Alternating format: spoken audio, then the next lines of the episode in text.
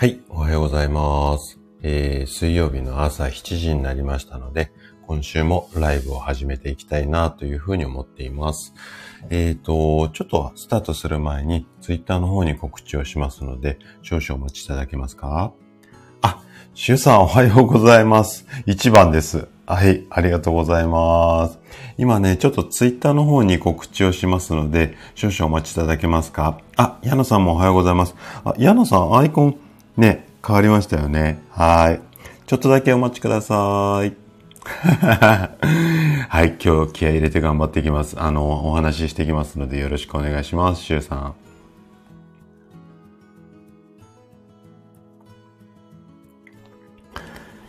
えーっと、朝のライブ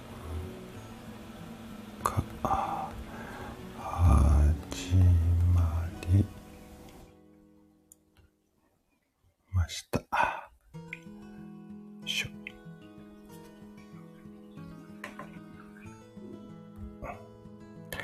はい、すいません。お待たせしました。はい。あ、きみこさんもおはようございます。来てくださってありがとうございます。きみこさんね、今日はね、ちょっと男性が主役なんですが、男性更年期についてね、あれこれ話をしていこうかなというふうに思います。しゅうさん楽しみにしておいていただいてありがとうございます。かなりね、今日深掘りをしていこうかなと思うので、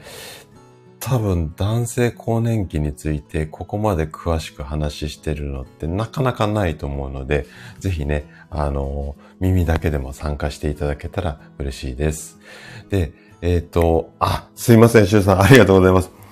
カエルか。うわ、カエルが降ってきた。ありがとうございます。あ、ケイコさんもおはようございます。来てくださってありがとうございます。ケイコさんね、今日はね、先週女性の更年期をお話ししたので、えっ、と、今週はね、男性の更年期ということで、えっ、と、今回のライブはね、2週連続ライブになります。はい。あ、レコさんもおはようございます。来てくださってありがとうございます。あの、レコさん、えっと、いつもノートの方にもいいね、ありがとうございます。最近ね、ちょっとあの、思うところがあって、ノートの方頑張っています。はーい。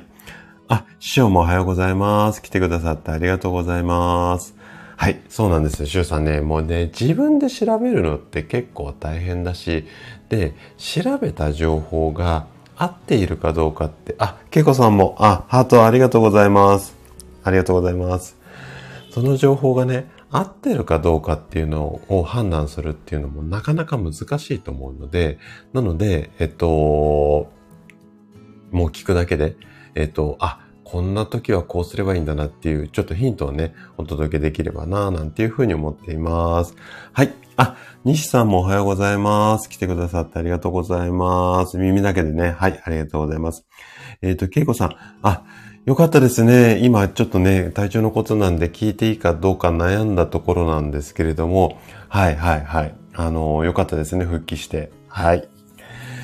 えっ、と、あ、メイさんもおはようございます。来てくださってありがとうございます。えっとね、今日はちょっと山盛りなので、まあね、すぐ、あの、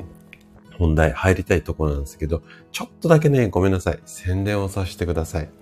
っとね、昨日のね、夜、ツイッターの方にもちょっとつぶやいたんですけども、えっと、今6月ですね。2023年も半分が過ぎてきて、で、今年のね、ちょっと私の目標としては、えっと、今までね、こういうスタイフとか、まあ、あの、ツイッターとかもそうなんですが、広くね、いろんな方にこう健康を届けたいっていうことで情報発信をしていって、まあそれはそれでやっていくんですが、この広くだけではなくて、もうちょっとね、お一人お一人とこう深掘りするっていうかな。あの私の言葉で言うと、目の前の人にこう近いような発信もね、していきたいなというふうに思っていて、で、具体的にはね、メルマガと、あとこれはね、もう去年から始めているんですが、メンバーシップ。これをスタートさせています。で、ここは広く浅く健康情報をっていうのではなくって、で、えっと、さっきね、シュさんもコメントいただいたんですが、調べて、自分でね、健康情報って調べて、じゃあ自分に対して合ってるかどうかって、なかなか判断するの難しいし、あとは、うん、嘘とは言わないんだけれども、世の中に情報が、もう健康情報溢れ返っているので、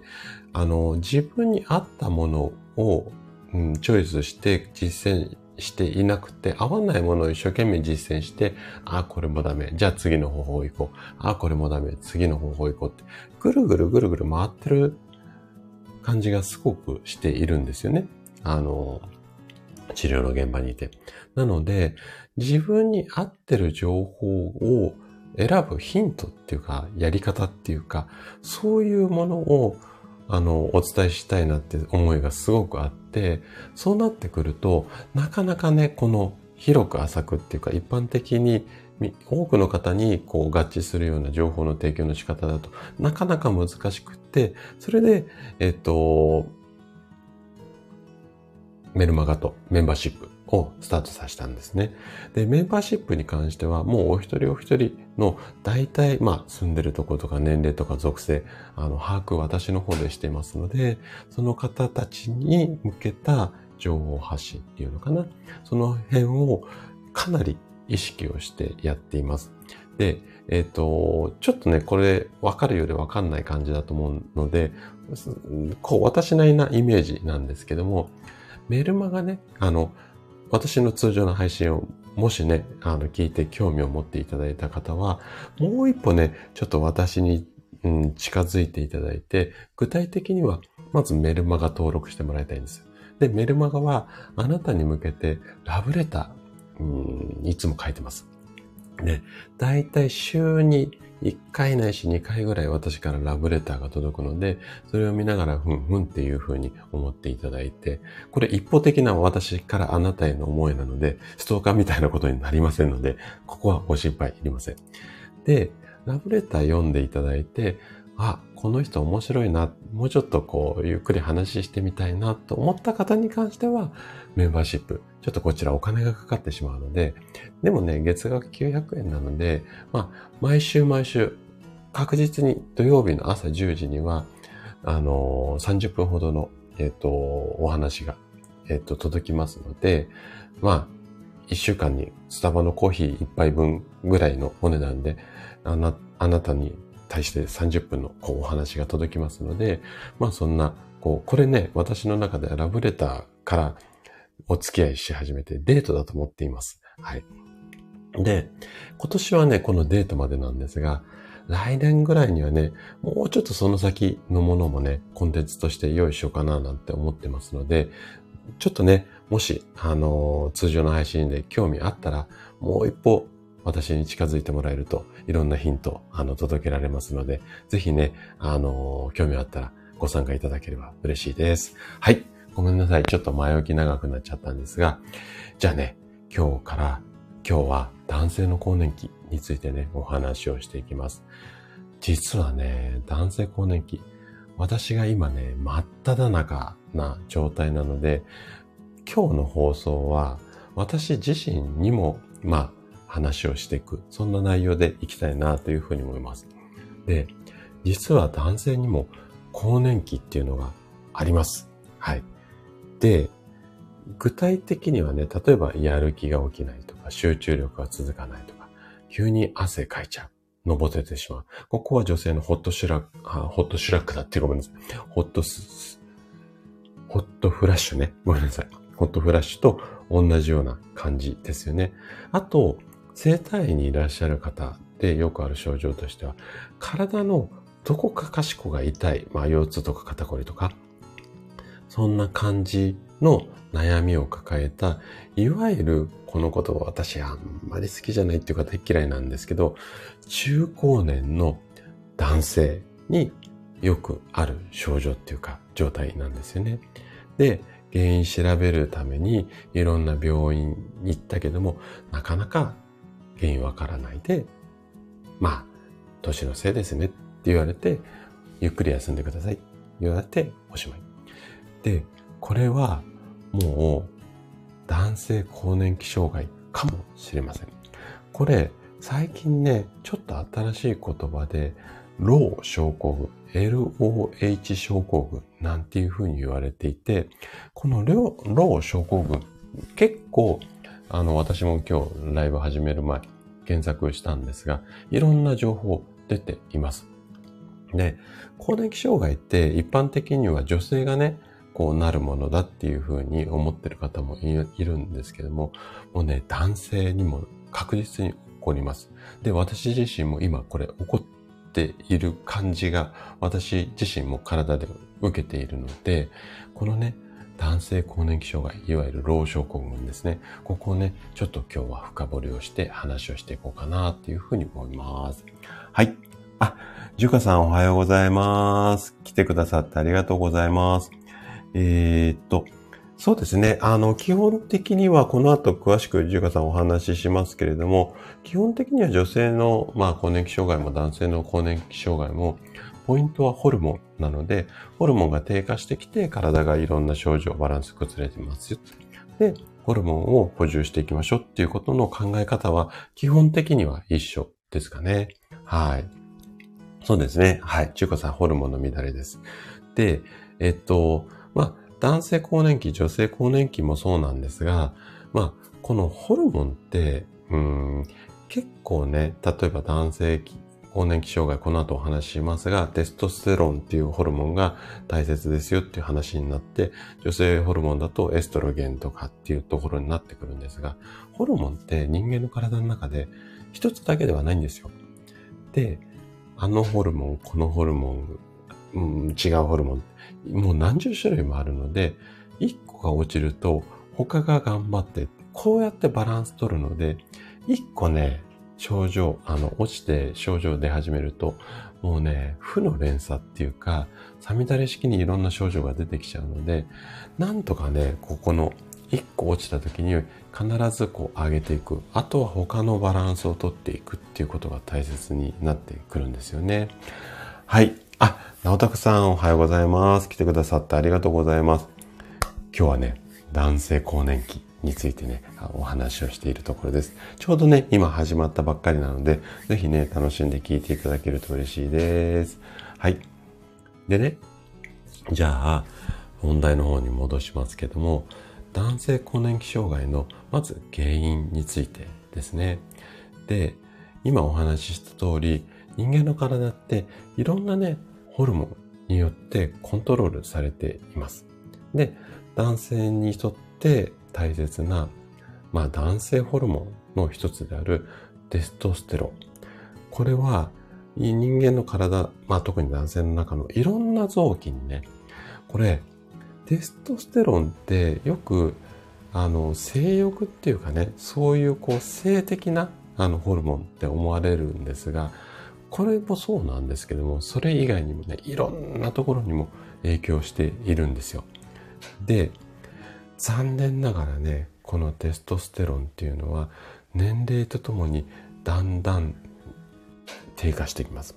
でこの男性の更年期障害、いわゆる老症候群っていうのは年齢とともにこの男性ホルモンが徐々に減少することによって発生してしまういろんな症状のことを言うんですね。で、女性はね、閉経というこう一大イベントで急に減ってくるんですが、男性のホルモンってこうやってね、急に減らないんですよ。徐々に減っててくるのでこの男性の更年期障害の診断がすごく難しいんですよね。でこの年齢とともに減ってくる以外にもいろんな周りの環境の変化なんかが絡み合ってそれでドンと減る場合もあるのでこのあたりがね非常に大切でで医学的なデータを見るともうね男性ホルモンって25歳過ぎると、もうね、下がる一方なんですよ。で、女性はずっと出てて、まあ、閉経迎えるぐらいの、だいたい45から55ぐらいで、もうだんだん卵を作られなくなって、女性ホルモンがボーンって減るんですけれども、男性はずっと出ててボーンって減るんじゃなくて、じわじわじわじわ減ってくるんですよ。ここがね、ポイントなんです。男性と女性の大きな違いで、で、だんだんだんだん減ってくる。だからもう、なんていうのかな。自覚症状なく、じわじわじわじわこう攻められる。ここがね、男性更年期障害のすごく怖いところなんですよね。はい。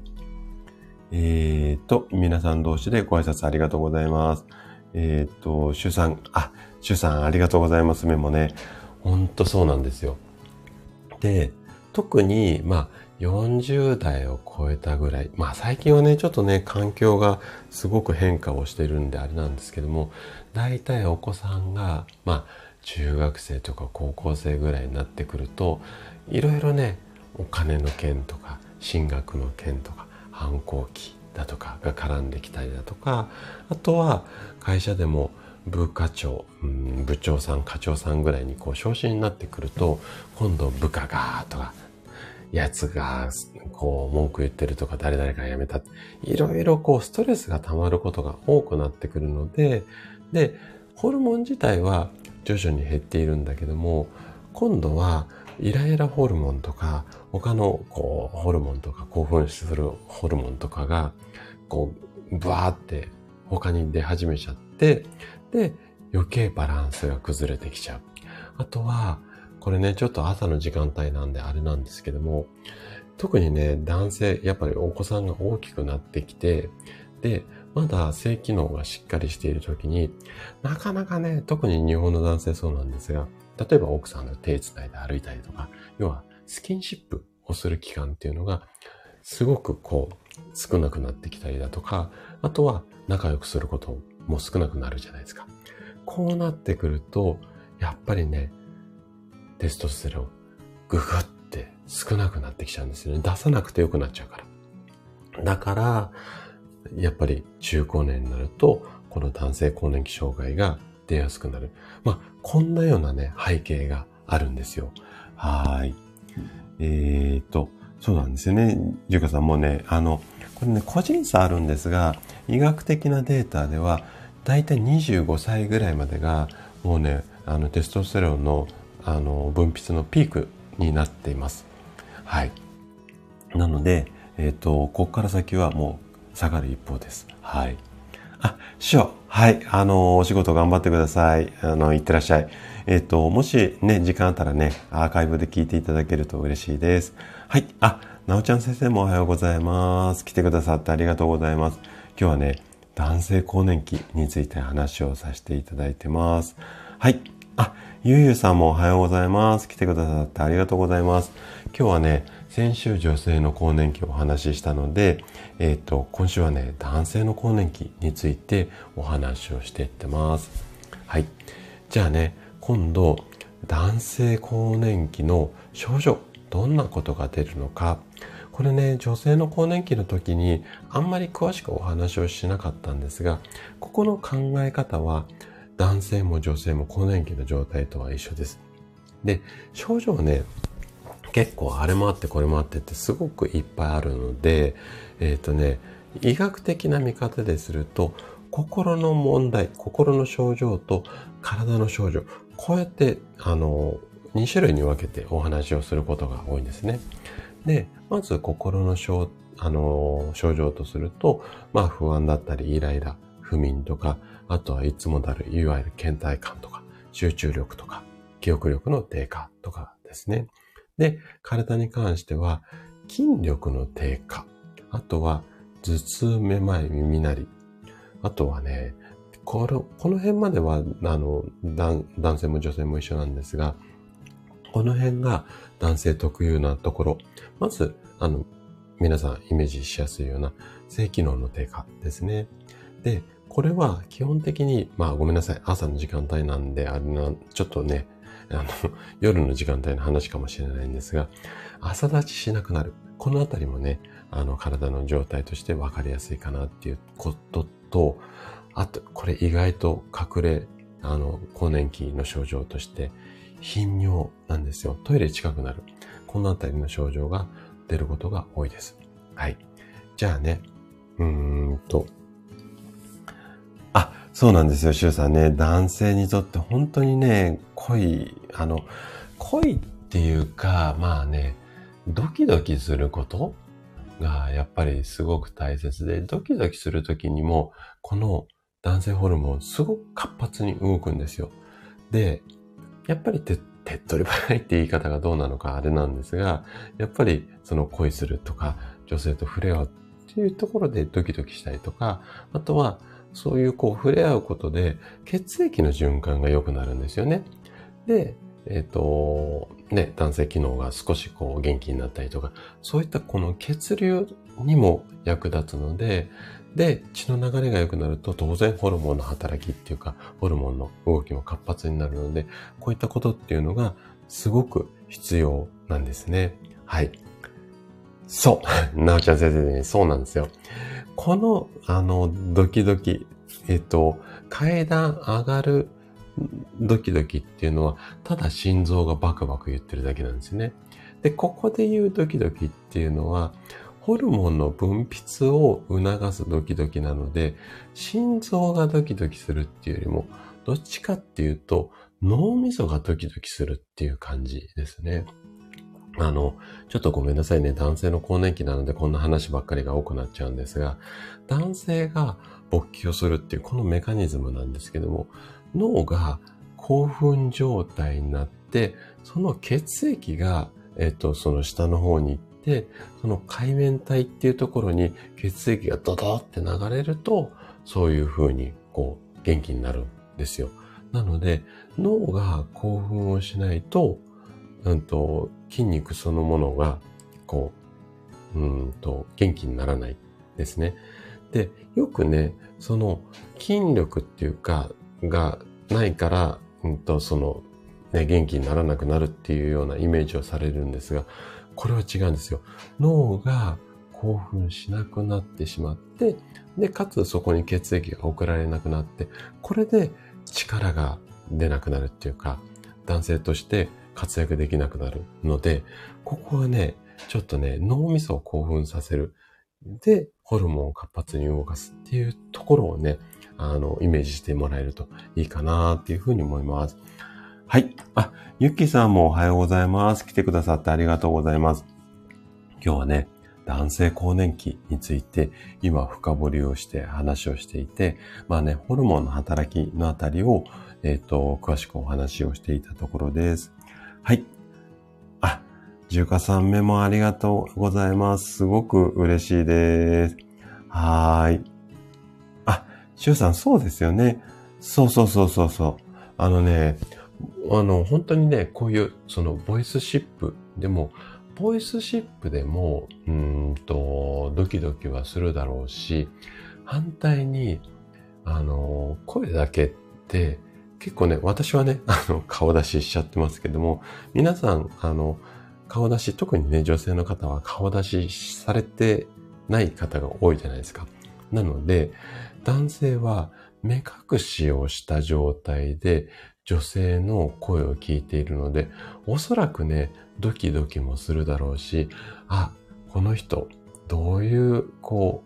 う、この表情っていうかな、どういう容姿をされてるのかなって、おそらくね、私もね、しているんですが、想像すると思ってます。想像しながら、その配信で聞いて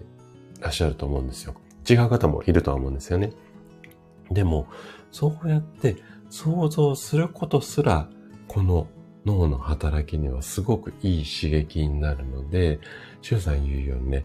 ボイスシップ、すごくいいので、だから皆さんスタイフやってもらいたいんですけどね。はい。あの、目で見たものをね、見て判断するっていうのは、でね、目で見たもので興奮するっていうのはすごく簡単なんですけれども、それだとね、簡単すぎて脳がそんなに活発に動かないんですよ。なので、例えばこういうボイスシップもそうだし、あとはね、少しこう恋愛小説なんかを読んで、脳の中で勝手にイメージをして、で、あのー、なんていうのかな、興奮する。だから男性なんかは、まあね、ちょっと変な話なんですけど、少しね、官能小説みたいなのを読んで、もし興奮するようなね、あの、タイプの方だったら、そのあたりっていうのはね、積極的に活用してもいいんじゃないのかな、なんていうふうに思います。はい。えーと、コメントいっぱい。うんと、そうですね。そうそうそう。あ、ジュカさん、上手ですね。耳恋。あ、す、すごい素敵な言葉ですね。はい。えっ、ー、と、私のチャンネルでもドキドキしてほしいなーなんて、つって、うん。あの、はい。ジュカさんね、あの、皆さんね、ジュカさんのね、えっ、ー、と、配信聞いていただけるとわかると思うんですが、オープニングがね、すごい、あの、色ぽいってあえて表現をして、今ドキドキなんで、色っぽいって表現をするんですが、あのね、チャーミングなんですよ。すごくね、あの、ちょっと英語が混じって、ね、私がここでネタバレしちゃうとあれなんで、ぜひね、ジュカさんの配信聞きに行っていただきたいんですが、私はね、もう最初、ジュカさんの配信ね、もう何年前だ？聞き始めた頃って、すごく朝のあのね、スタートの、朝のっていうかね、配信のスタートのところ、すごく素敵ですねって何度かね、多分コメントさせていただいたことあると思うんですが、すごく素敵な配信なのでね、ドキドキしてください。はい。なおちゃん先生が、しゅうさんが、えー、今日もカエルに囲まれていると想像して 聞いてます。はい、あのね、想像することってすごく大切で、あの、特にね、最近本当に YouTube 流行ってからだと思うんですけれども、頭で考えるってことがすごく少なくな、要は便利な時代になってるので、自分で考えなくななくてよくなっていると思うんですよ。なので、頭使わなくなってきているので、なのでね、どんどんやっぱね、頭を使う。で、頭を使えば、ホルモンも活発になるし、で、ホルモン活発になると、特にね、今お話戻します、語彙に戻すと、男性ホルモンって、その生殖器だけではなくて、例えば脳だったり皮膚だったり筋肉だったり肝臓、腎臓、骨なんかも全部ね、男性ホルモン影響されているんですよ。特にね、筋肉なんかは、うんとイメージしやすいと思うんですが、あと骨もね、あの、男性ホルモンなければスカスカになったりしますので、なので、この辺ね、特にね、やっぱり想像すごくしてもらいたいんですよね。はい。えー、っと、周さんが、平安時代は文字で、あ、そうですよね。さすが周さん物知りですよね。あの、平安時代が結構、あの、恋文とかすごく流行ったはずなんですよね。平家物語とかも確か恋のお話ですもんね。はい。あの、なので、やっぱり文字、あと声、すごくいいと思います。はい。ゆうかさんが、チャーミングって初めて言われたっていうことで、はい。いや、シュウさんね、私、更年期に無縁。スタイフの光源氏って、光源氏ってあれですよね。女ったらしいっていうか まあ確かにね、私女性嫌いじゃないのであれなんですけども、はい、そんなに持ってないので光る源氏ほどではないと思うんですが、はい。あ、イラツメさんもおはようございます。来てくださってありがとうございます。今日ね、男性更年期についてね、あれこれお話をしていってます。はい。じゃあね、ここまでが大体男性更年期の仕組みなんですよ。要はホルモンが、まあ、落ちてしまうからっていうことと、あとは女性と違って、もうね、20代過ぎたら徐々に減っていく。このあたりがね、大きなポイントになります。じゃあね、これ、男性更年期、なかなか判断難しいんですが、どうやって判断していくのかっていうところを、えっ、と、これからお話をしていきます。はい。あ、職味さんもおはようございます。来てくださってありがとうございます。この後ね、男性更年期の、えっ、ー、と、お食事で男性更年期をちょっとカバーしましょうねっていうところも話をしていきますので、ぜひね、そのあたりは楽しみに聞いていただければ。はい。で、今ね、職人さんちょっとね、いろんな意味でパタパタされてると思うので、本当にあの耳だけで全然構わないので、ご参加いただけたら嬉しいです。で、えっと、コメント返すのもね、大変だと思いますが、ついついね、あの、職人さんの配信聞いてコメントしちゃうんですが、はい、あのなんだろうね、こう、コメントくださった方とか、多分ね、レターとかも多分いっぱい職人さんのところ届いてると思うので、で、そういうこととか皆さんの気持ちにちゃんと答えたいって思うのが職味さんだとは思うんですよ。はい。ご性格的にも。ですが、やっぱり今一番は自分の心と体をちょっとね、落ち着かせるっていうか安定させる。やることたくさんありますので、なので、少しご自分優先っていうエッセンス、もうね、多分ね、頭では分かってると思うので、はい、分かってるとは思うんですが、多分、隣の親父がちょっとだけね、いやいやいやいや言っておくと、あ、そういえばっていうふうに思い出すと思うので、ちょっとね、あの、やいやい言いますけれども、あの、本当にね、ご自分の心と体大切に、あの、ウォーキングのね、途中は多分ね、頭空っぽにして鳥の声とかね、日差しとか空気、あの、感じながら楽しんでると思うんですが、そのあたりをね、ぜひね、上手に時間使って、あの、コントロールしていただけたらいいかなというふうに思います。はい。応援してますので。はい。じゃあね、えっ、ー、と、更年期のね、診断、病院でどんなことされるのっていうと、まず、あの、今お話ししてきた男性更年期で一番指標となるそのテストステロンで、これね、血液検査でテストステロンって調べることができるんですよ。で、これはもう実際受けていただくしかないんですが、あの血液検査でテストステロン値っていうのが 300mg 以下だと男性更年期障害っていうふうに、えっ、ー、と、診断されます。で、病院でこう、お薬だったりとか、注射みたいな、えっ、ー、と、治療をされることがあるんですが、まず血液検査で調べられるっていうのと、あと、これね、自分でもね、大体調べられちゃうんですよ。うん。このね、やつは、ちょっと、あの、今、えっと、詳しく説明するのなかなか難しいんですが、えっとね、ちょっともし気になる方がいたらメモしてもらいたいんですが、MS スコアっていう、要はセルフチェックのシートみたいなのがあるんですよ。もう一度言いますね。AMS スコアっていうやつです。はい。これ、ググってもらうと簡単に出てきます。で、まあ、大体同じようなものにたどり着くと思うんですが、約ね、20個弱ぐらいの質問があります。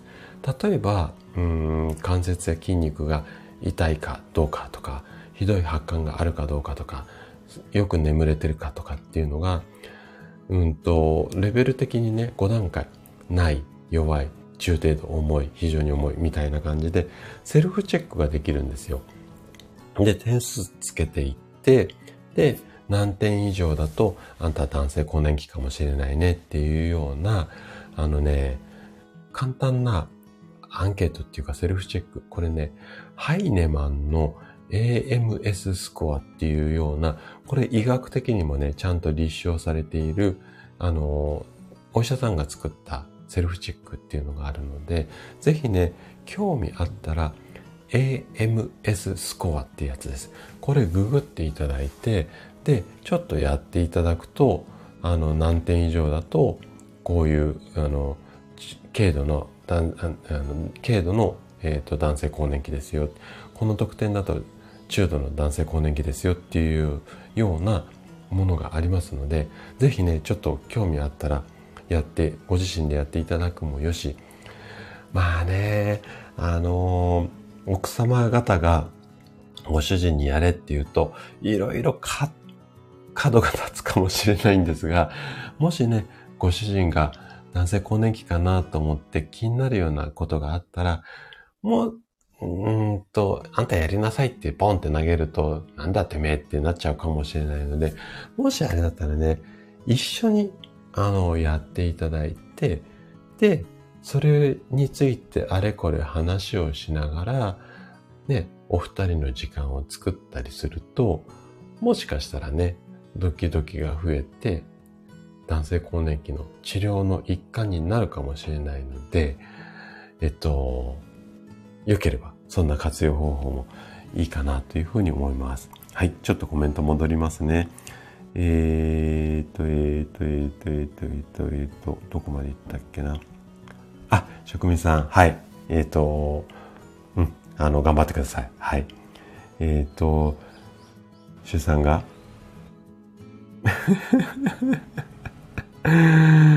手紙やギフトよりお金ですか？はい。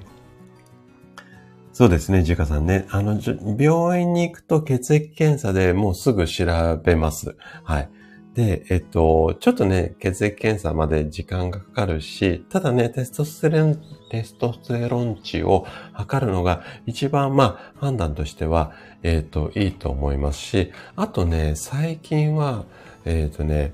有利テストステロンっていうようなあの考え方っていうのもあるんですよ。ただのテストステロンよりももうちょっとね踏み込んだ今日はねちょっと詳しくはお話ししないんですがえっと男性のえっとこうなんていうの更年期みたいなのも強いクリニックっていうのがあるんですよ。これね AGE とかを専門に扱ってるようなクリニックさんだとそういったものとか男性更年期とかあとまあ、ED の類のご相談とか、そういったところでは、この有利テストステロンまで、あの、調べるケースがあります。で、このテストステロン値が 300mg 以降、以下って言ったんですが、この有利テストステロンに関しては8.5以下だと更年期障害っていうふうに診断されて、まあね、この辺、有利の方がより突っ込んだ検査なので正確性が高いっていうふうに言われていたりします。はい。あとは、まあ、ご自身でやるのはさっき言った AMS スコアなので、もしあれでしたら AMS スコアをやって、あらって思ったら、クリニックに行って血液検査。こんなパターンがいいんじゃないのかな、なんていうふうに思います。はい。あ、あかりさんもおはようございます。来てくださってありがとうございます。今日はね、男性更年期について、もうここまでで30分近く結構深掘りして話をしています。で、えっ、と、今日ね、あの、朝のライブでおっしゃってましたけども、うんと、ラストスパートですね。で、すごくね、今いろんな意味でワクワクドキドキ、あとはね、新しいこと始めるのに不安とかもあると思うんですよ。で、一人でね、やっぱりビジネスをやっていくってすごく、まあいろんな意味で大変なことが多いと思いますので、私でよければね、まあね、なんだかんだ言って12年3年一人でちょっとビジネスやってきて方面的にも似たようなところがあると思います。で今まではねやっぱり病院というこう枠組みの中でお仕事をされていたのでおそらくボンボンボンボン患者さんが次から次へひっきりなしでいらっしゃる、まあ、保険診療っていうあとは枠組みっていう中でやられていたので今度はその病院っていう枠組みが取れて今度保険診療っていうところも取れてくるのでまたね患者さんの感覚とかうんお財布の感覚も含めていろいろ違うことが出てくると思います。あとは集客もしていかなきゃいけないと思いますので、まあそのあたりね、かなり私はもがいて苦しんで今もそうなんですが苦しんでますのでもしね何か聞きたいこととかあれば、あの、お気軽にご連絡いただければ、私でわかる範囲であればね、いろいろお答えできると思いますので、ぜひね、上手に活用していただけたら、あの、応援してますので、嬉しいです。はい。えっ、ー、と、皆さん同士でご挨拶ありがとうございます。あ、イラツメさん出てきましたか？あの、多分いっぱい出てくると思いますので、はい。ぜひね、あのー、スコア、えっ、ー、と、やってみてください。はい。そう、あの、ジュカさんそうなんですよね。もしね、あの、ご主人とかね、パートナーの方が嫌がらなければ、このあたり一緒にね、やっていると、多分それで会話っていうのもね、生まれてくるだろうし、こういうきっかけががあると話しやすいと思うんですよ。なのでなんかねこんな放送やってるやつがいてさって言ってなんか一緒にねこううまくこのライブなんかも聞いていただきながらこんなのあるみたいよって言ってやってもらえるといいんじゃないのかななんていうふうに思います。はい。あ、メイさんメモをしといてください。えっ、ー、と、シュウさんが私の周りでは男性更年期を疑う前にはい、そうなんですよ。で、えっ、と、これね、軽いうつっていう風に、病院の先生も診断する方が非常に多いです。で、ここを男性更年期と紐づけるドクターがもう本当にね、少ないです。で、まあ、これ自律神経とかも絡んでくるんですけれども、これ、なんで男性更年期に絡ませないかっていうと、ごめんなさいね、ちょっとゲスな言い方になるんですが、うつにしてお薬出した方が病院儲かるんですよ。うん。男性更年期の治療の方が保険でできることが限られているので、あの、うつにして、えっ、ー、と、お薬を出した方がかなり病院としては潤うので、どっちかっていうとそっちの方の診断に、まあ、全部の先生がそうしてるとは言いませんけれども、行く傾向が強いと感じています。なので、まず、この今日お話ししたね、AMS スコアっていうところもやっていただきながら、こういった側面もあるんだよって、単なるうつじゃなくて、更年期に対して対応すれば、このうつ症状って楽になる方って非常に多いです。すごく多いです。あの、食べ物をちょっと工夫しただけで元気になっていく方ってすごく多いので、今日のね、この側面は本当にね、男性にはこの辺自覚してもらいたいし、あと女性でもね、男性はこういう体のこととか言われるの嫌がる男結構多いので、なんとなく奥様の方がそうだなと思ったら、なんとなく馬から、馬からじゃ、裏から手を回して、上手に食べ物なんかで症状を改善しちゃうっていう手もありますので、後でね、えっと、食べ物紹介しますけれども、そういった感じでね、あの、ご主人をいつまでも元気にしていくというふうにするといいんじゃないのかな、なんていうふうに思います。はい、えっ、ー、と、きみこさんが自分で調べる方を知りませんでした。あ、そうなんですね。血液検査。うん。大体ね、病院だとやっぱ血液検査。で、血液検査がね、一番体の中を客観的に見るのは一番いい指標だと思いますので、ただやっぱり時間とかお金もかかってしまうので、まずね、あの、セルフチェックをして、で、ちょっと気になるようだったら血液検査みたいな感じがまあ、なんか取り組みやすいんじゃないのかな、なんていうふうに思いますので、はい。ぜひね、ちょっと参考にしていただけるといいかな、っていうふうに思います。はい。メイさんが最近スキンシップ全然でした。あ、2年ぐらいかも。それやばいですよね。あのね、これはもう、あのー、すごくちょっと今回ね、男性更年期なんで突っ込んだ話をしますけれども、男性の更年期って、やっぱりちょっとこういう表現多分皆さん大人なのでわかると思うんですが、男の役立たずになる場合もあるんですよ。で、えっ、ー、と、そこで、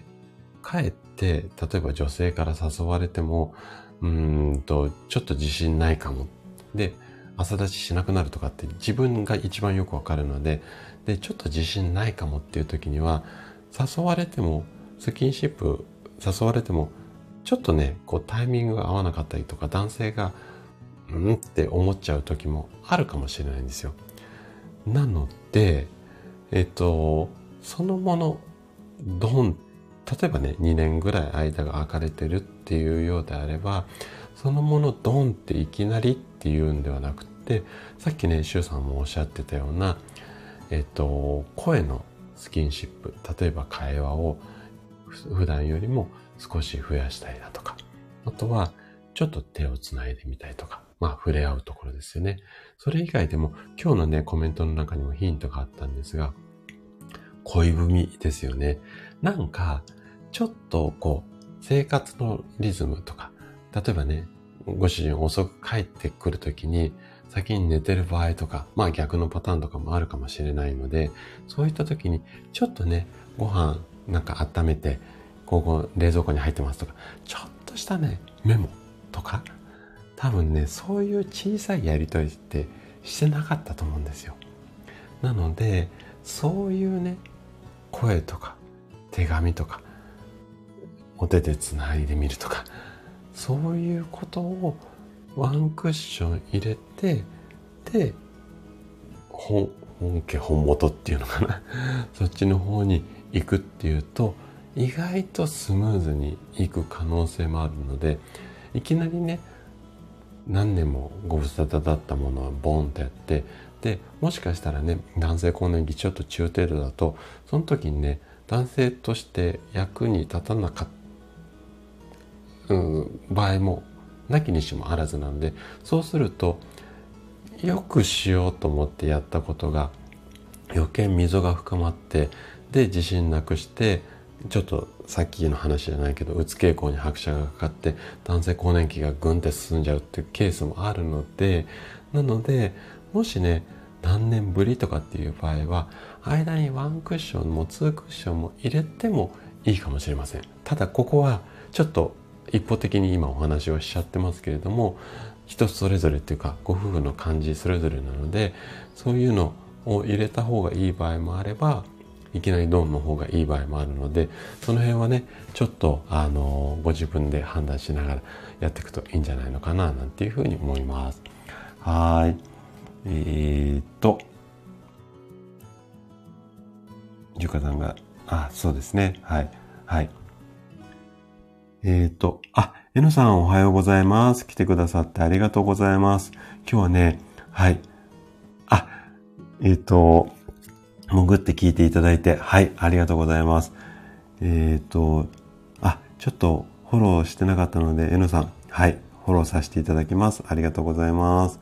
はい、えっ、と、いいえ、あかりさんね、あのー、多分ね、これからスタートすると、いろんなことが出てくると思います。はい。で、スタートして、半年後、1年後、3年後、5年後、また悩む、うん、内容とか感じが変わってくると思いますので、ぜひね、なんかうまく使い倒していただけるといいかなというふうに思います。はい。えっ、ー、と、じゅうかさんがお互いの健康のバロメーターチェックのために、爪もみをし合うのもテストステロン減少対策になるかもしれない。うん、そうですね。あのー女性の時にもね、お話をさせていただいたんですが、やっぱ末端まで流すっていうのがすごくあの大切なので、中華さんがおっしゃるような爪もみ、はい、えっ、ー、と、すごくいいと思いますので、ぜひね、あの、お互いで、これもね、スキンシップの一環になると思いますので、やっていただけるといいかなというふうに思います。はい。あ、職人さん、えっ、ー、と、私に言われるとで、職人さんね、あのね、実は、そうそうそうそう、思い出した。えー、っと、職人さんの本ね、読み終わりました。はい。で、素敵な本でもう、一気読みしちゃいました。はい。ありがとうございます。で、えー、っとね、Kindle の口コミ書いたんですけど、今ね、2日3日経つんですけど、なんかね、アップされないんですよ。で、私ね、何人かね、アップされない方もいらっしゃってて、日頃の行いが悪いのかなとも思うんですが、一応口コミ書いたんですね。なので、もしね、アップされなくて、えっ、と、ね、口コミの数が増えなかったらごめんなさい。ただ、あの、読み終わってすごく素敵な、は、あのー、内容でした。で、えっ、と、口コミの中にも書いたんですけども、やっぱりね、縦書き、結構大変だったと思うんですよ。はい。あのね、これ Kindle やった方だったらわかるんですけど、意外とね、Kindle って読んで、読むとわかると思うんですが、横書きの方多いんですよね。で、やっぱりね、私、あの、本はね、縦書きを読みたいって、これ私の完全な自己満なんですが、縦書きを読みたいっていうところがあって、なんか横書きだとちょっとブログを読んでる感覚があって、で、私もね、自分の本縦書きで、えっと、こだわって出版してるんですが、縦書きね、意外とね、難しいんですよね。ちょっとバランスが崩れてしまって。で、一冊目でね、しっかり縦書きで書かれているところも、職人さんすごいなぁなんて勝手に思ってます。はい。またね、二冊目、おそらくやるのかな？頑張るのかな？はい。あの、応援してます。はい。えっ、ー、と、ジュカさんが、えー、爪もみ健康法は自律神経を整える方法なので、軽いうつも防ぐ、あ、そうですね。はい。あの、要は自律神経を整えるってことは、ホルモンバランスをあの、正常に戻していきましょうっていうことの一環なので、はい。あの、爪もみなんかもね、すごくいいと思います。はい。えっ、ー、と、なおちゃん先生の、あ、そうなんだは、なんだろうな、何のそうなんだなのかな。ごめんなさい。えっ、と、ちゅうかさんが、一部の医療はもが、うん、そうなんですよね。今、病院さんもね、しのぎは厳しいからね。まあね、まあまあまあ、うん。で、肌荒れもアトピー性皮膚炎と診断され、うん、まあね、そうなんですよね。あの、アレルギーはね、よくね、お薬で何とかしちゃいますからね。はい。そうなんですよ、シュウさんね。病院のビジネスね。ただ、症状を抑えるってってことに関しては病院ができることがやっぱりピカイチだし、で、日本は、あの、健康保険がね、あの、すごく発達をしているので、比較的ね、安く、あの、対応できると思います。ただ、やっぱり、これはもう完全に私個人的な思いなんですけども、やっぱり病院にあんまりお世話にならなくていいような、あの、状態に常にしておくってことが大切だと私は思っているので、なので、できるだけ、こう、未病の状態で何とか対応できるようなことをね、発信するようにしているんですが、ぜひね、まあそのあたりも上手に活用していただければいいかなというふうに思います。はい、えー、ジュさんがコンプレックスが、うん、そうなんですよね。もうね、こう今の時代様々ですよね。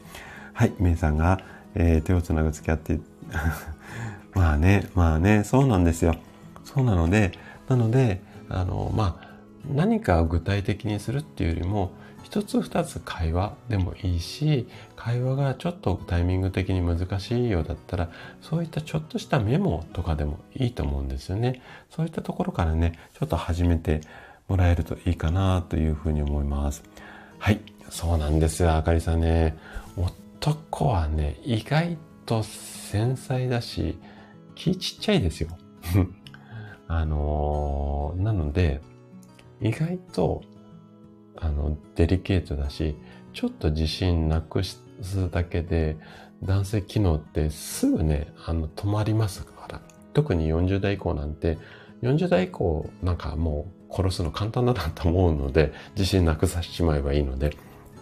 なので、そのぐらい繊細なのでね、ちょっと上手に扱っていた、女性の方々にはね、これ私からのお願いなんですが、上手に扱っていただけると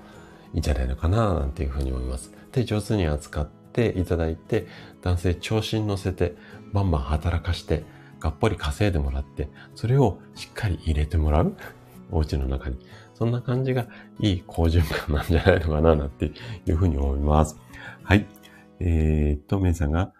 私は音沙汰、うん、もうよくって夜も疲れているので、触れられるのも拒否しちゃってたかも。そこからですね。でも最近ムラムラしてきたようなので、うん、そうですね。あの、そういうところがあれば、まあ、少しずつ。で、そのあたりも、なんか、まあ、ここはね、もう個人的な感覚になるんで、あれなんですけども、お話ししながら二人で進めていくっていうのもいいんじゃないのかな、なんていうふうに思います。で、重華さんが、私は手作りの、えっ、ー、と、糖質控えめのお弁、いいですね。うん。あのー、そうね。あの、やっぱりね、こういうお弁当とかね、手作りとか手書き、本当にね、すごくいいと思います。やっぱり、あの、面倒なことをしてくれたっていうので気持ち伝わるし、こういうところ男は単純でバカなので、あの、そういうところ上手にね、使っちゃう方がいいかな、なんていうふうに思います。はい。あ、シュさん、レビューされるの、あ、5日前後。ああ、そうですか。じゃあ、私ももうちょっと待ってたら、来るかな？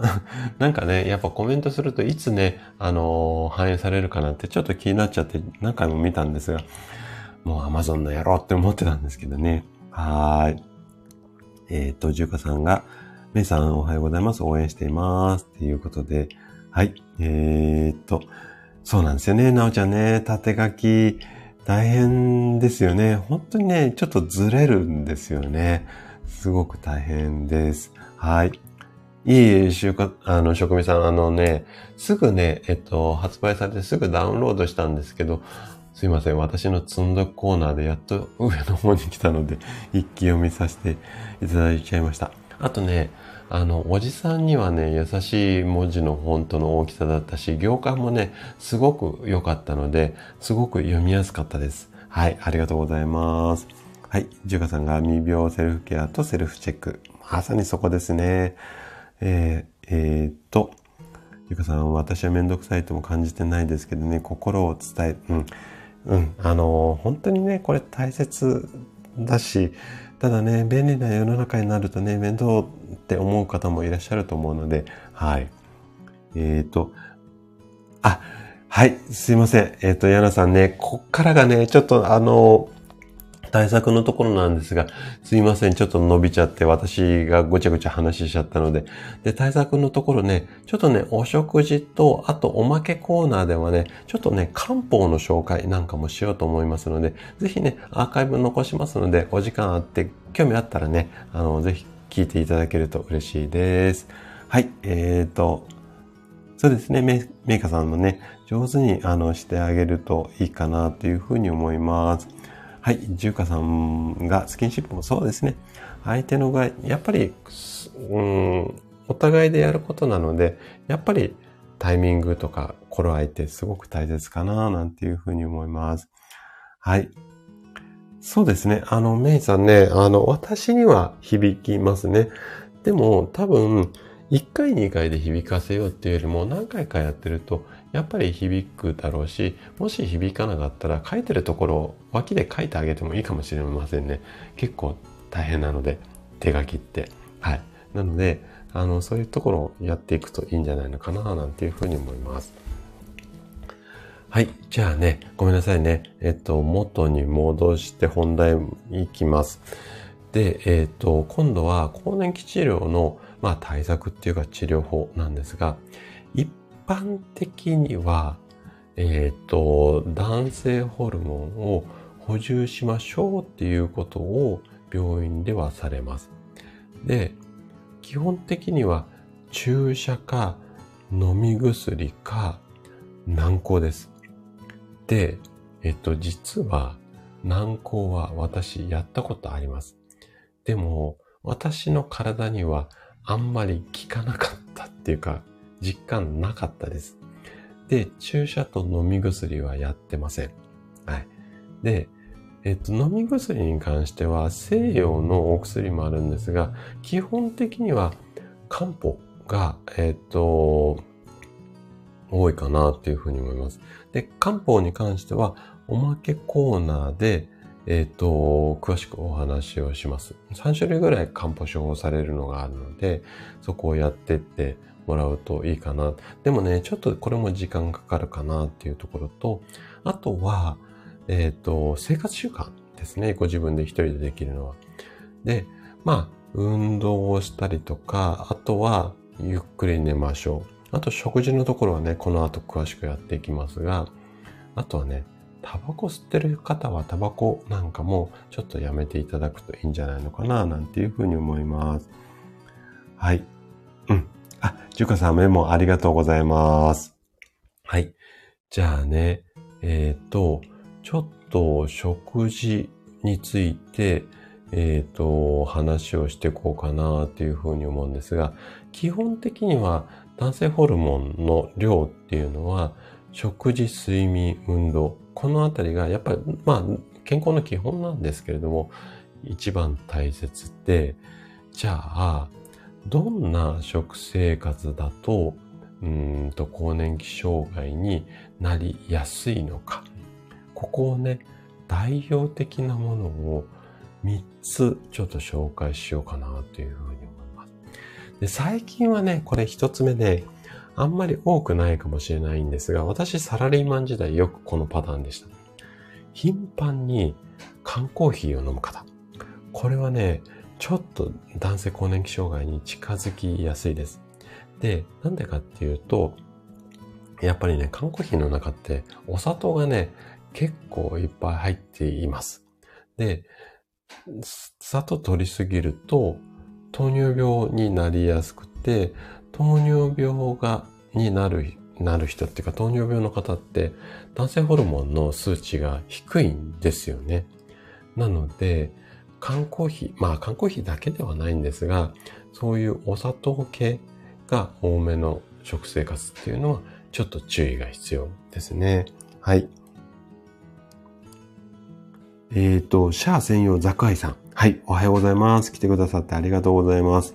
今日はね、男性更年期についてあれこれお話をして、今、男性更年期を食事でカバーしましょうねっていうところをお話ししているところです。はい、あの、はじめましてですね。はい、よろしくお願いいたします。じゃあ、一つ目が缶コーヒー、あとは砂糖たっぷりのところですよね。じゃあ、二つ目。二つ目。これはね、結構こういった方、もしかしたら多いかなというふうに思うんですが、コンビニとか外食が多い方ですね。で、まあ、コンビニも外食もそうなんですけれども、基本的にはこういったところで食事を買う場合って、自分が好きなものを中心に選んじゃうじゃないですか。で、食事は、まあ、三大栄養素とか五大栄養素って言われるようなものを積極的に摂取をして、で、ホルモンをしっかり出していきたいんですが、じゃあ五大栄養素って何っていうと、タンパク質、糖質、脂質、ビタミン、ミネラルなんですが、これがしっかり詰まった状態のものを食べていただきたいんですが、やっぱりね、コンビニとか外食だと、ここがちょっと不足しがちです。特に良質なタンパク質。タンパク質って言っても、お肉、お魚、いろんなものに入っているんですが、良質なものを取ろうと思うと、やっぱり手作りの方が良かったりするし、植物性のタンパク質っていうのを意識してもらいたかったりします。あとは、よく言われる、まあ、亜鉛が男性ホルモンに効くんですけれども、このあたりもコンビニとか外食ってなかなかね、取るのが難しかったりするので、なので、できるだけね、あの、まあ、手作りのものを食べていただけるといいんじゃないのかな、なんていうふうに思います。はい。えー、っと、あ、中華さんメモありがとうございます。はい。あ、カエルさんおはようございます。来てくださってありがとうございます。はい。あのー、お忙しいと思うので耳だけで、はい、参加していただければ。今日男性更年期についてあれこれ今深掘りをしていって、今ね、対策のところまでちょうど来たところです。はい。じゃあね、最後、えっ、ー、と、缶コーヒーとコンビニとか外食やめましょうねっていうことと、あとね、もう一つ。これは最近私、ようやく当てはまらなくなったんで、あれなんですけども、ビール飲みすぎ。ここに注意してもらいたいんです。で、ビールの原料であるホップですね。ホップの中にはちょっと難しい言葉なんですが、フィトエストロゲンっていうような女性ホルモンに似た構造の物質っていうのが入っています。で、男性の体の中にも女性ホルモン若干あるんですよ。で、男性ホルモンの方が強いので筋肉隆々になったり毛深くなったりするので、えっ、ー、と、男性らしくなるんですが、これ、女性ホルモンに似たような成分が多くなってくると、男性ホルモンの方が少しね、減ってきちゃうんですよ。なので、毎日ね、ビール何本も飲むっていう方は、ちょっとね、注意が必要かな、なんていうふうに思います。はい。ここね、意外な盲点だと思いますので、ビール。で、私は晩酌やめられない人なので、今年からね、えっ、と、ビールと焼酎やめて日本酒一本にしてるんですが、まあね、じゃあ日本酒が更年期、男性更年期に効くかって言ったらそうでもないとは思うんですが、まあ、ビールじゃない方がいいかな、なんていうふうに思います。はい。えっ、ー、と、あ、中華さんメモありがとうございます。中さんは、缶コーヒー卒業しました。コンビニ外食、店がないの。あ、OK です。ビール飲みすぎ、ノンアルに変更中。あ、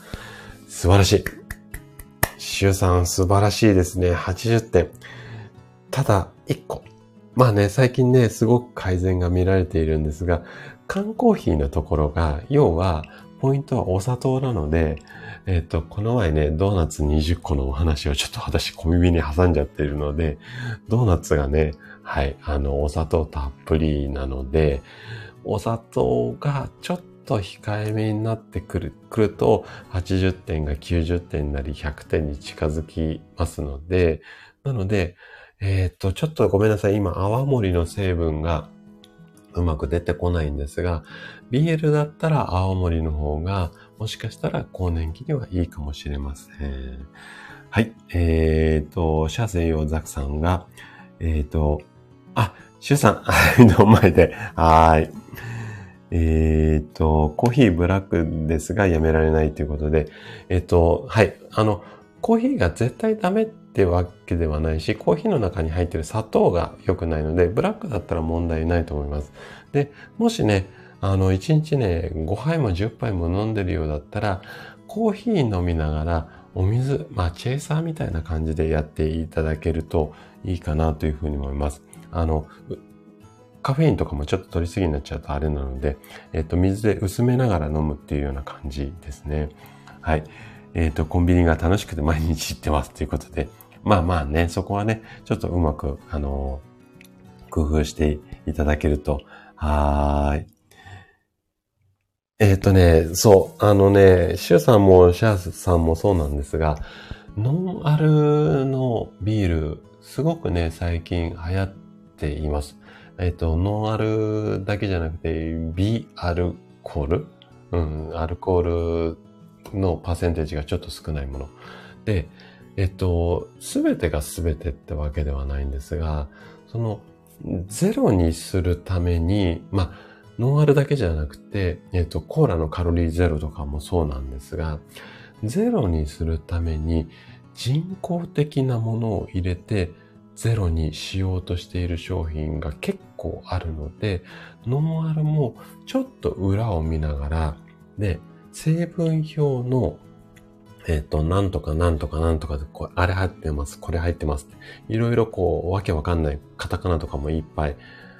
書いてあると思うんですよ。で、基本的には先に書いてあるものが一番多く入っているものなんですが、いろいろこう名称書いてあって、スラッシュ、横棒のスラッシュありますよね。スラッシュから後っていうものは人工的なものだったり添加物のものがほとんどなので、スラッシュから後のものが結構多めな成分表示にはちょっと気をつけた方がいいかなというふうに思います。はい。あの、ノンアルがダメだって言ってるわけではないんですが、ノンアルもちょっと種類を選びながら、あの、飲んでいただけるといいんじゃないのかな、なんていうふうに思います。はい。あ、はい。あの、ジュカさん、すみません。メモありがとうございます。助かります。じゃあね、こっからは男性ホルモンを上げる食事っていうところを行きたいというふうに思うんですが、いっぱいあります。はい。ざっといきますね。ちょっと、な、あの、押してきてるので、えー、っとね、まず一つ。栄養素で言うと、ちょっと聞き慣れない言葉なと思うんですが、セレン。セレンを多く含む食材を、えー、取ってくださいよ。理由としては、抗酸化作用が、えーと、強いっていうところと、男性ホルモンの分泌をアップさせるっていう効果があります。で、具体的に何食べるのっていうと、例えば玄米とか雑穀入りのご飯。これ私積極的に食べてます。あとは、長ネギ、玉ねぎ、牡蠣、イワシ。いいですか？長ネギ、玉ねぎ、牡蠣。牡蠣はあの海の方の牡蠣ね。で、イワシ。もう代表的なの結構牡蠣とかっていう風に思う方、うん、男性元気にするのに。あの、ここも間違いじゃないんですが、それ以外にもね、ネギ類とか、あと青魚。この辺は意外とおすすめだったりします。はい。あ、チャーさん、牡蠣大好きですか？いいですね。はい。牡蠣ね、好き嫌いがあると思うので、あとまあ、ちょっと値段が高いので、長ネギとかね、うん、玉ねぎ、あとイワシなんかは安上がりなので、まあその辺ですね。で、ここちょっと気をつけていただきたいのが、例えばシャーさん、牡蠣大好きじゃないですか。で、男性更年期の方って、亜鉛のサプリを飲んでる方とかも多いんですよ。で、亜鉛のサプリを飲みながら、牡蠣をめちゃくちゃ食べていると、ちょっとね、取りすぎになる可能性もあるので、亜鉛ね。で、亜鉛取りすぎると味覚障害になってしまうので、もし牡蠣を食べた時には、サプリをちょっとお休みをするとか、少しね、この辺はもしかしたら、その牡蠣もね、量どれぐらい食べるかにもよるんですけれども、ここなんかは、ちょっとサプリ飲んでる方は、これ牡蠣に限らず、いろんなものそうなんですが、注意が必要ですね。はい。結構ね、サプリで飲んでいて食事でも取ってると取りすぎになっちゃうことも多いので、で、取りすぎて、例えばビタミン C なんかはね、取りすぎてもおしっこで流れちゃうからいいんですが、亜鉛とかだとちょっと取りすぎると、いろいろ、あのー、悪い風に絡んじゃう場合もあるので、ちょっと栄養素によっては、あのー、注意が必要ですね。はい。うーんとね、亜鉛のサプリね、いいっていう人もいるし、悪いっていう人もいるので、基本的には、あの、シャさんね、食事からとって、足りない時とか食事で難しい時には、サプリの活用っていう考え方がいいんじゃないのかなっていうふうに思います。で、食事で、えっ、と、取りすぎになることって非常に少ないです。そこまで食べきれないので。ただ、サプリはえっ、と、飲みすぎちゃうと、その1個の栄養素だけを取りすぎちゃうことがあるので、まあ、あくまでサプリは食事の補助っていうふうに考えてもらえるといいかなっていうふうに思います。はい。で、続いてね、えっ、ー、と、意識してもらいたいのが、硫化アリルというような栄養素です。これは疲労回復とか免疫アップあとは生活習慣病の予防なんかと、あと男性ホルモンを増やすんじゃないのか、ないのかっていうぐらいです。はい。あの、なので、意識してもらえるといいんですが、硫化アリル何含まれるかっていうと、さっきと一緒で、玉ねぎとかな長ネギ、あと、ニラ、ニンニクですね。うん。なんか、ね、男性更年期っていうか男性が元気になるところで、絡む食材結構出てきますよね。はーい。えっ、と、メタルさん。はい、おはようございます。えっ、と、亜鉛足りないと味覚障害と聞いていましたが、多くても、はい、そうなんですよ。はい。あのー、やっぱりね、その、ちょっと、うんと、栄養って1個だけ取ればいいってわけではなくて、バランスを取り合ってるので、少なすぎてもダメだし、多すぎてもダメ。じゃあ、私の体って何が多くて何が少ないのっていうのを確認した上で食事療法とかサプリを飲むっていうのが基本的な考え方なんですよ。じゃあ、血液検査で足りない栄養素って、どうやって調べればいいのっていうのは、ちょっとね、あの自分でも調べること簡単にできるので、この辺はね、メンバーシップで詳しく説明をしているので、もしね、興味あったら、1年に1回健康診断を受けている方であれば、その紙さえあれば自分で見れちゃいますので、まあね、その辺ちょっと興味あれば参加していただければいいかなというふうに思います。はい。えっ、ー、と、横松さん。はい。おはようございます。来てくださってありがとうございます。今、男性期、男性更年期に効く食べ物っていう話をしています。はい。えっ、ー、と、続いてが、えー、っとね、硫化アリル言いましたね。今度は必須アミノ酸です。これは、あの、男性更年期に限らずっていうところなんですが、男性ホルモンを増加させるっていう効果と、あとは、必須アミノ酸が筋肉に効くってなんとなくイメージ湧く方も多いと思うので、はい、このあたりがドンピシャの効果なんですが、これは基本的にお肉。で、お肉の中でもうんと、豚肉とか鶏肉がおすすめ。まあ牛でもいいと思うんですが、あとは赤身のお魚ですね。このあたりに多く含まれます。はい。あとね、ちょっとね、これ肉つながりであれなんですが、肉を食べるなら焼肉にしてもらいたいんですよね。で、肉にはね、良質なタンパク質も多く含まれてるんですが、焼肉にすると、さっきお話ししたニンニクとかネギとか玉ねぎとかニラみたいなのを一緒に焼く場合もあるじゃないですか。まあニラはあんまりないかもしれないけど、ネギとかニンニクって結構焼肉一緒に焼く場合あるじゃないですか。なので、えー、っと、もしお肉を食べるんだったら焼肉なんていうのもいいんじゃないのかななんていうふうに思います。はい。あとは食べ物以外でちょっとね、メタボと、あのー、男性更年期って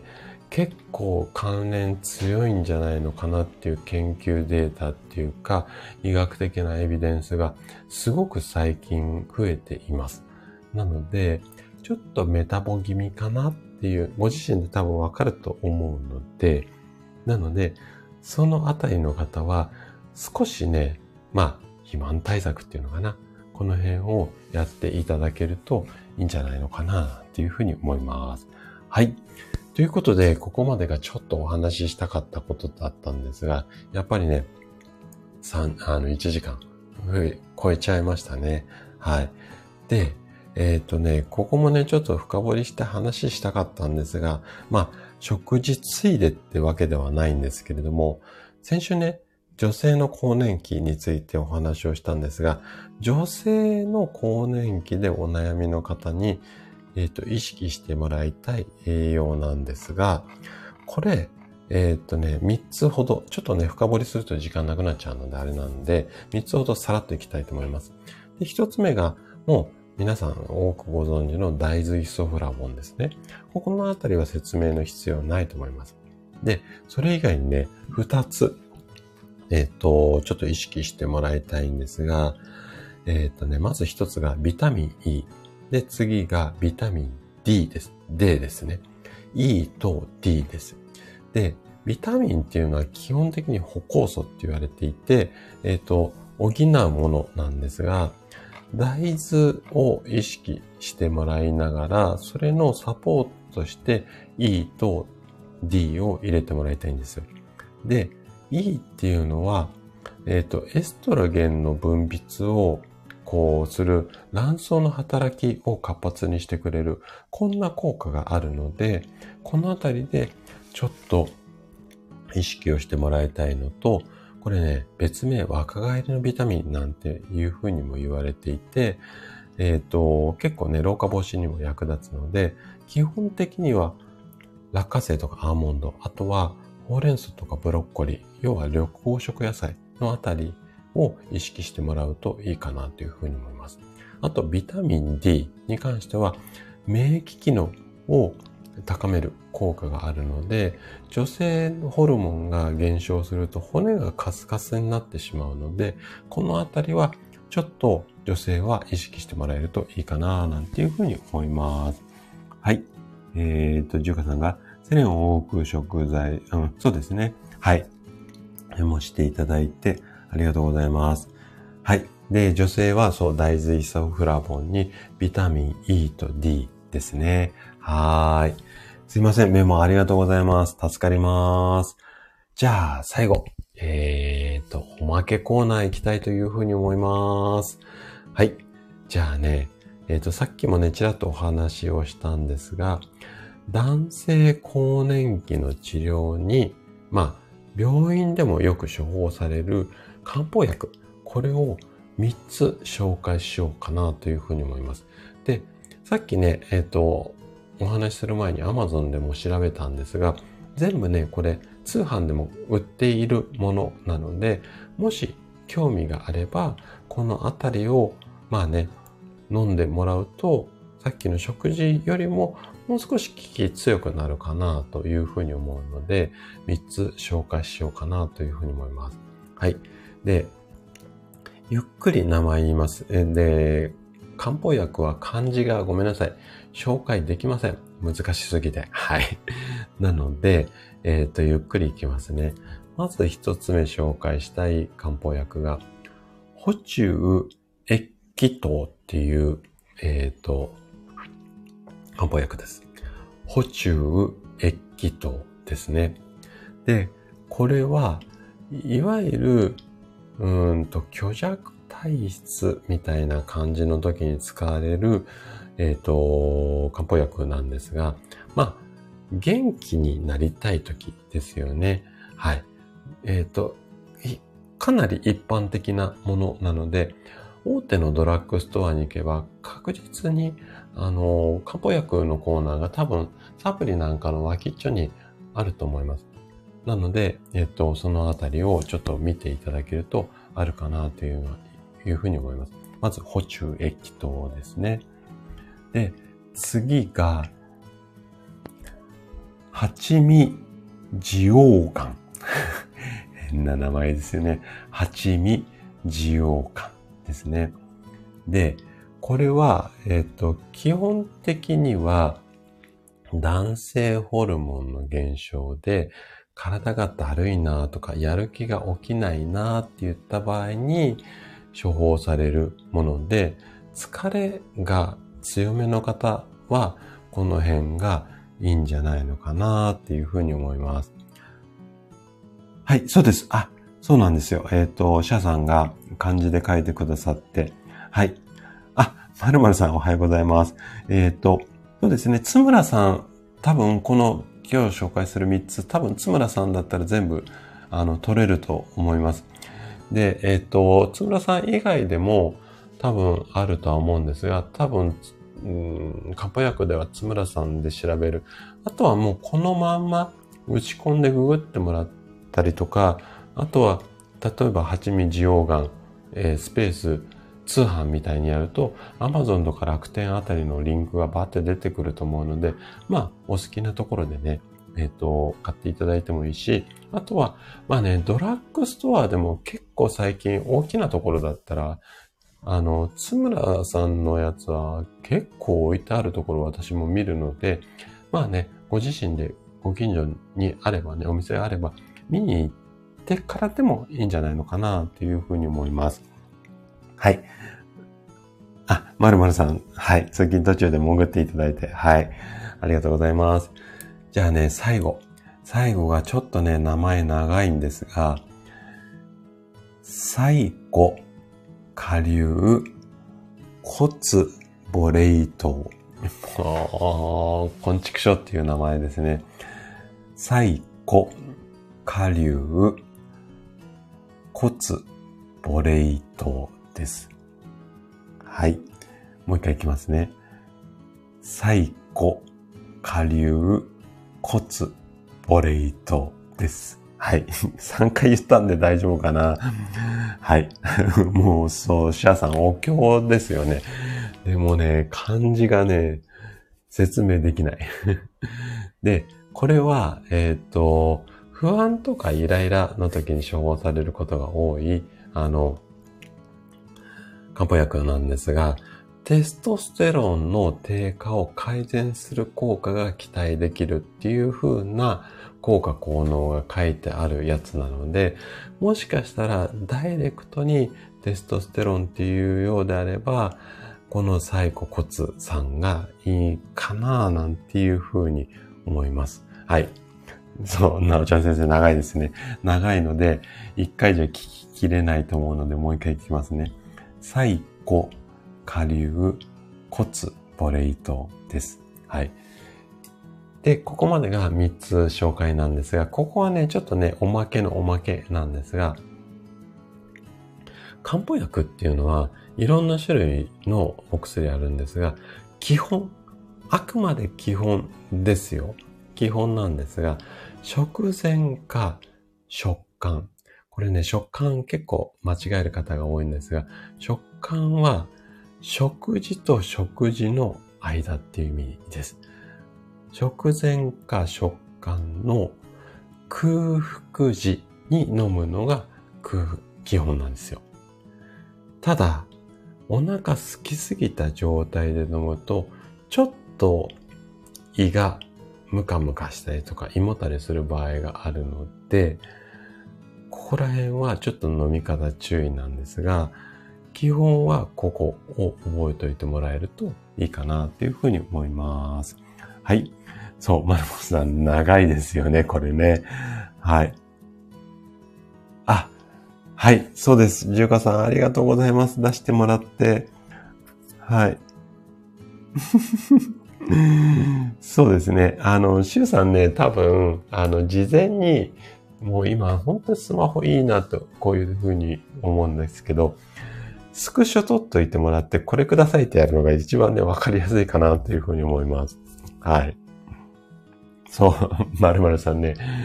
これね、漢方薬ね、お伝えするのね、結構大変なんですよ。あの、ツボもね、ツボ、名前短いんだけど、漢字が難しいんですよ。なので、やっぱりね、ツボとかね、漢方薬はちょっと大変ですね。はい。はい。ジュカさん、そう、見せるのがいいですね。はい。なので、まあ、で、あのー、一番はまあ、食事でこうね、やってもらうのがいいかなと思うんですが、まあ、このあたりのね、漢方薬なんかも上手にね、はい、使っていただけるといいかなというふうに思います。はい。あ、そうですね、ジュカさんね、腸内薬局さんだったらね、あのー、いいと思います。で、最近はね、ドラッグストアの中にもね、調剤薬局併設されてることも多いので、ぜひね、そのあたりも参考にしていただけるといいかなというふうに思います。はい。ということでね、今日ちょっと長くなっちゃったんですが、男性更年期ね、ちょっとね、やっぱお話ししたかったので、ちょっと長めになっちゃってごめんなさい。で、長尺でだけど付き合っていただいてありがとうございます。で、2週にわたって更年期についてもいろいろお話をしてきました。で、また来週はね、ちょっと違ったテーマでお話をしていこうかなとは思うんですが、まだ今決めてないので、なんかこれからね、うだうだと考えたいなというふうに思います。はい。えーと、更年期ね、ちょっとね、やっぱね、あのー対策とか内容奥深いので、ぜひね、参考にしていただけると嬉しいです。はい。えー、と、主さんがまずは焼肉を食べながらそう、焼肉食べながら濃い。焼肉デートもいいかもしれませんね。はい。あ、シャーさんも勉強になったということでありがとうございます。はい。そうですね。ビールはほどほどで。で、えっとね、焼肉を食べた後にね、スキンシップするようだと、やっぱお酒飲んでるとね、ちょっとね、男性が力強くならなくなる場合もあるので、はい。あの、ほどほどにがいいかな、なんていうふうに思います。はーい。あ、カエルさんもありがとうございます。あとね、今度、20、えっ、ー、と、20日でしたよね。20日。はい。よろしくお願いします。はい。シャさんもね、はい。もうぜひ、あの、なんか、なんだろう。うーん、女性に恋するのも一番いいんですが、物とかことにも恋できると思いますので、ぜひね、ドキドキしてください。はい。あ、まるまるさんもありがとうございました。じゃあね、はーい。あのー、長くなっちゃったんですが、今日はこの辺で終了にしたいと思います。はい。来てくださった方、ありがとうございます。潜って聞いてくださった方も、ありがとうございました。はい。じゃあね、ではではまた来週、また、えっ、と、ライブをやりたいと思いますので、ぜひ楽しみにしていただけると嬉しいです。はい、ありがとうございました。ではでは、失礼します。